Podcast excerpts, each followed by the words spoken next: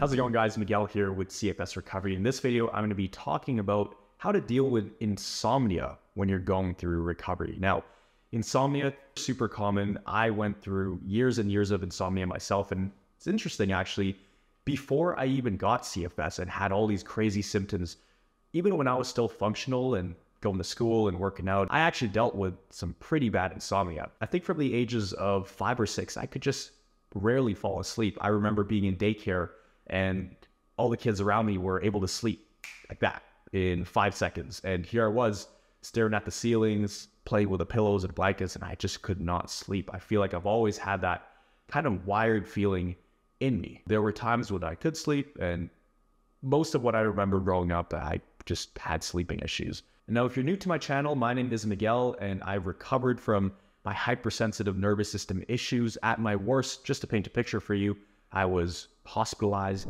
bedbound. I had to get spoon fed for months. Uh, I couldn't shower for weeks at a time, and I was just in a really bad place. My entire journey with this illness was about four and a half, just under five years. I had seen 25 to 30, I can't even count, doctors, specialists, tried multiple treatments. And the only thing that really helped me was neuroplasticity training, basically brain rewiring that a doctor showed me when I was at my absolute worst. Today, I live a life of thriving health. I can exercise, I could travel, could work full time. So essentially, I have been through the absolute worst parts, the deepest trenches of this CFS illness, and I've come out the other side in one piece, right? And I help people just like yourself get over that hurdle and overcome this challenge as well. So, back to what I was talking about insomnia. This is something that can really start to frustrate people and keep them in that cycle of having a heightened nervous system. Now, we have to go back to the principles of recovery. What is the number one thing that will help you recover? What's the number one needle mover in your journey? It is one, responding well to symptoms. That's the golden rule. If you can respond well to symptoms, then you don't get stuck in this spiral, this downward spiral, in this cycle of symptoms and then getting anxious or frustrated or worry about the symptoms, which equals more symptoms, which equals more frustration and worry. Any negative emotional experience that we have is not ideal for putting your nervous system in a place of healing. What we're trying to do is shift you more from a place of fight or flight to a place of rest and digest. What we're really trying to do is get you grounded and get your nervous system back into a balanced place because right now it's very wired. Now, when it comes to sleep, with everybody we work with, we typically see people who are very tired, very run down throughout the day, especially in the morning. Mornings seem to be most people's worst parts of the day. And it's interesting, as the day goes on, they actually feel better and better to the point where nighttime rolls around and it's 9, 10, 11 p.m. And now they have all this energy. They feel a little bit more normal. So the whole thinking behind that is wow, this is the few hours of the day I feel kind of decent. Let me actually enjoy it. So they end up staying late, really to cash in on that decent energy feeling they have because they waited all day. And just when they're starting to feel a bit better, it's like, okay, it's time to shut it down or go to sleep. And people tend to stay up quite late. That's scenario one, where people stay up quite late. And scenario two is you'll wake up in the middle of the night, maybe with nocturnal panic attacks. Maybe uh, you wake up because you have to go to the washroom or for any reason whatsoever. Maybe your body doesn't allow you to sleep for more than two hours at a time. There was a time when every two to three hours I'd have to wake up and I'd have to eat something because it felt like my blood sugar just completely crashed, right? And I needed to eat something within the next 30 seconds or it felt like I was going to pass out, even though I, I was sleeping. So that's another thing to, you know, really take a look at just know that this is very common. It happens with nearly everybody at some point in their recovery. So, what do you have to do in those situations? How do you beat insomnia? And I'm going to sound like a broken record here, but if you can't sleep, you have to do your best not to get frustrated about it, right? You don't want to start thinking about, okay, I can't sleep. How is this going to affect me tomorrow?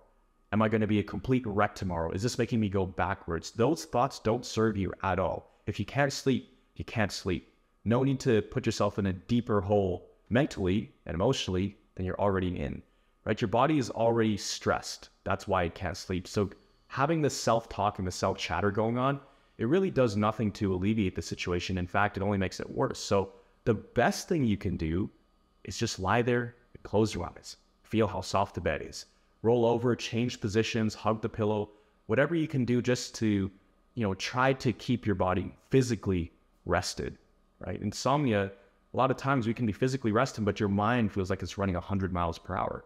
But at least if you're lying there, you know, at least you're trying to give your body physical rest. At least your muscles are getting some kind of physical rest, right? And that's the best rest you can do in that moment. So sometimes the best thing to do is just lie there, close your eyes, and focus on your breathing, right? And put your body in the best position possible to initiate healing and rest. Now, there are other times when, especially if you're more functional and you can actually move around the house, you can read, you can listen to music, sometimes it might be 2 or 3 a.m. and you won't be able to sleep and you just have that wired energy, like you can't sit still.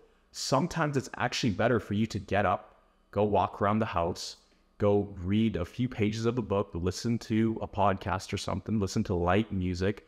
And sometimes that's better than lying there because if you're lying there and you're really wired, your mind will go down all these mental rabbit holes. It's going to take you to Pluto, it's going to take you to a different galaxy right? It's going to have all these different timelines going on in your head. It's like you're living in a different world. So sometimes that's not always the best case, especially if you're dealing with lots of symptoms, because you will start to ruminate on things. You'll start to worry about the future or ruminate on the past, start to really feel sorry for yourself. So sometimes you need to take your attention during that time period and put it on something else, whether it's a book or music or something. Just walk around the house, get that jittery energy out by standing up and going to another room or something. Go lie down on the couch. Ultimately, you want to do everything you can to minimize the amount of frustration you feel with insomnia. And if you could do that, and if you can learn to quiet down the nervous system, this takes time, this doesn't happen overnight. You can really, really start to see great results in terms of getting rid of the insomnia. And, you know, everything ties into one another it's not like you can fix the insomnia and then your CFS symptoms go away, right? It's not like you can fix one specific thing and then the insomnia goes away. It's all kind of intertwined together. So don't get too focused on chasing down symptoms. I guarantee you, insomnia is not the one thing that's going to change everything. It may be one of the big factors, but it's not everything. You need to focus on recovery as a whole. And I know it can be very confusing trying to chase down these symptoms and insomnia. Trust me, I know because there was a time when I didn't know if I was awake or asleep. That's how bad my insomnia was. And the more I worried about that, I didn't realize it was keeping my nervous system on edge, keeping my nervous system hypersensitive. I remember growing up, I actually would always think about where my mind goes when I go to sleep. And what I realized, the issue was losing that sense of control. I always wanted to be in control. And I would think to myself, wait a minute, if I'm unconscious, where's my mind? Like, I don't feel safe with my mind being out there wherever. And I know it's a crazy thought to have. I don't know if you've had this. Comment down below if, if you've had this.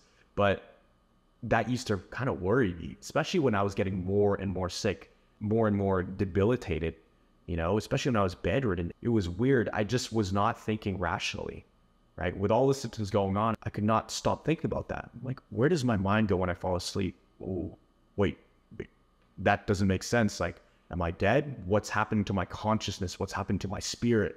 No, okay, I, I don't trust this. I need some level of control. And I think from what I've experienced is it's the sense of loss of control that is scary when you're trying to sleep. I mean, what do you think is one of the last things you have control over with CFS? Right? When you have these mysterious symptoms, especially if you're bedridden, it's really hard to let go of control because that's the one thing you do have control over. You can't really control how much you walk. You can't control who you talk to. A lot of times you can't even control what you eat, how often you can go to the washroom, how often you can shower. You're kind of like robbed of all your freedoms, right? So the one thing you do have control over is your mind, at least to a certain degree. And it's hard to give up control of that. And that's how I perceived sleep. It's like I'm giving up control. I don't know what's happening to my mind. And I was like, I need to hold on to my consciousness as much as possible because I was afraid to kind of lose myself. So, interesting way of going about thinking about that. But that's what kept me up a lot of times. I was fearful of losing control. And I remember times when I'd be slowly falling asleep and I, my body would jolt itself awake or my mind would like snap back on and I'd get a little bit of an adrenaline rush. And I was like, man, I almost had it, almost fell asleep. But nowadays, I don't have any of that anymore. My head hits the pillow. I could be asleep within five to 10 minutes and I sleep like a baby, sleep straight through the night. Right. And that's going to be you. That's coming. And your time will come when you can also sleep like a baby. Just know that no matter how hopeless it seems right now. So, when it comes to insomnia, just to recap all of this, two things you want to do here. Number one is sometimes you have to realize the best thing that you can do, the best play on the table, right, with the hand that you're dealt at that time, is just to lie down, close your eyes, and focus on your breathing. And that's the best rest that your body is going to get. That's scenario one. Scenario two is if your mind is really wired and just racing and you can't seem to stop your thoughts. It's like a freight train that keeps going. Sometimes you need to actually get up and do something else. Step outside, get a breath of fresh air, right? If you can do that, that may be a good idea. Or walk around the house a little bit, right? Just go to the next room, change your environment, right? Something new for your brain. You need some kind of pattern interrupt a lot of times to get your brain off of that freight train trajectory that it's going in right? Or you could listen to like music. You can read a book. Ideally, you don't want to open up social media and start scrolling, although that's the easiest thing that you could do and it's the best distraction. It's not ideal for healing because that's going to get you even more wired. Then you really won't be able to sleep. I know because I've done this many times, but just know that with insomnia, you know, there are people in our program, Recovery Jumpstart, their insomnia is absolutely brutal. One of our coaches in the program actually she went about nine days straight without sleeping. And it got so bad that she actually had to go to the hospital because she was starting to go crazy. And now she's fine. Now she sleeps like a baby. She's actually training for a duathlon right now. So biking and running, and she's working out. She's fit again, right? And she's working full time. And she was in a place where she could not sleep for nine days. She was hospitalized. And, uh, you know, there, it wasn't just the insomnia that caused her to go to the hospital. It was all the other symptoms crazy POTS, high heart rate, palpitations, brain fog, uh, insomnia. So there were so many things she was dealing with, and now she has her life back. And we see this all the time in our program. In fact, I'm going to pop up some snapshots up here where you can see all the people getting the best sleep they've had in years, or sleeping through the night for the first time in such a long time, or actually finally feeling refreshed in the morning upon waking. There are so many examples of this happening. So if these people can do it, and they were just like yourself, when they first came to the program, they were desperate to do anything to get their life back on track. They were super frustrated with insomnia. They were getting pretty emotional at the fact that they couldn't sleep, and that kept them in a spiral. But once you learn how to rewire a lot of the stuff, it's not just the insomnia that goes away, it's everything else. Because, like I said, they're all intertwined. And Another thing I do want to mention is that if you do have an adjustment period, if you are in a little bit of a symptom flare, your insomnia may be a little bit more intense. You may experience more of it, and that is completely normal. That is just a clear sign that your nervous system is a little bit hyperstimulated. That's normal. Remember, adjustment periods are part of the process. And if you haven't seen my video about adjustment periods, definitely check it out right up here because it's going to help you understand the difference between an adjustment period and a crash most likely you are in an adjustment period. So I hope you enjoyed this video. I hope you got lots of value out of it. Like I said, I just want to remind you that even if you have insomnia right now, no matter how bad it is, even if you haven't slept for days, just know that it does get better. And we see it all the time. And I've been through it myself.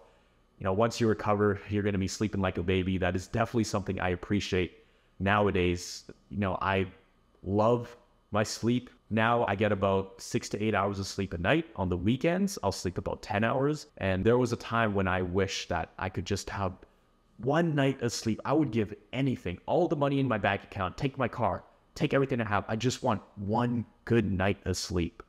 And I get to experience a good night's sleep every day now. So I hope you got a lot out of this content. Hope you enjoyed this. Hope you got lots of value. And if you did want some extra help on your recovery journey, if you needed some guidance and a structured plan, because that's really what we specialize in. We look at your symptoms, your activity levels, your history, all the things you've tried, we identify the specific roadblocks for you, and we actually build you a personalized plan in our program, in addition to being able to interact with other thrivers just like yourself. So if you are interested in that, just click the link down below. You can learn more about our program and everything we do to help people get unstuck. If you enjoyed this video, hit that like button, comment down below your favorite part, and always remember that you are a thriver and you are just one mind shift away from living a life with thriving health. I'll see you in the next video.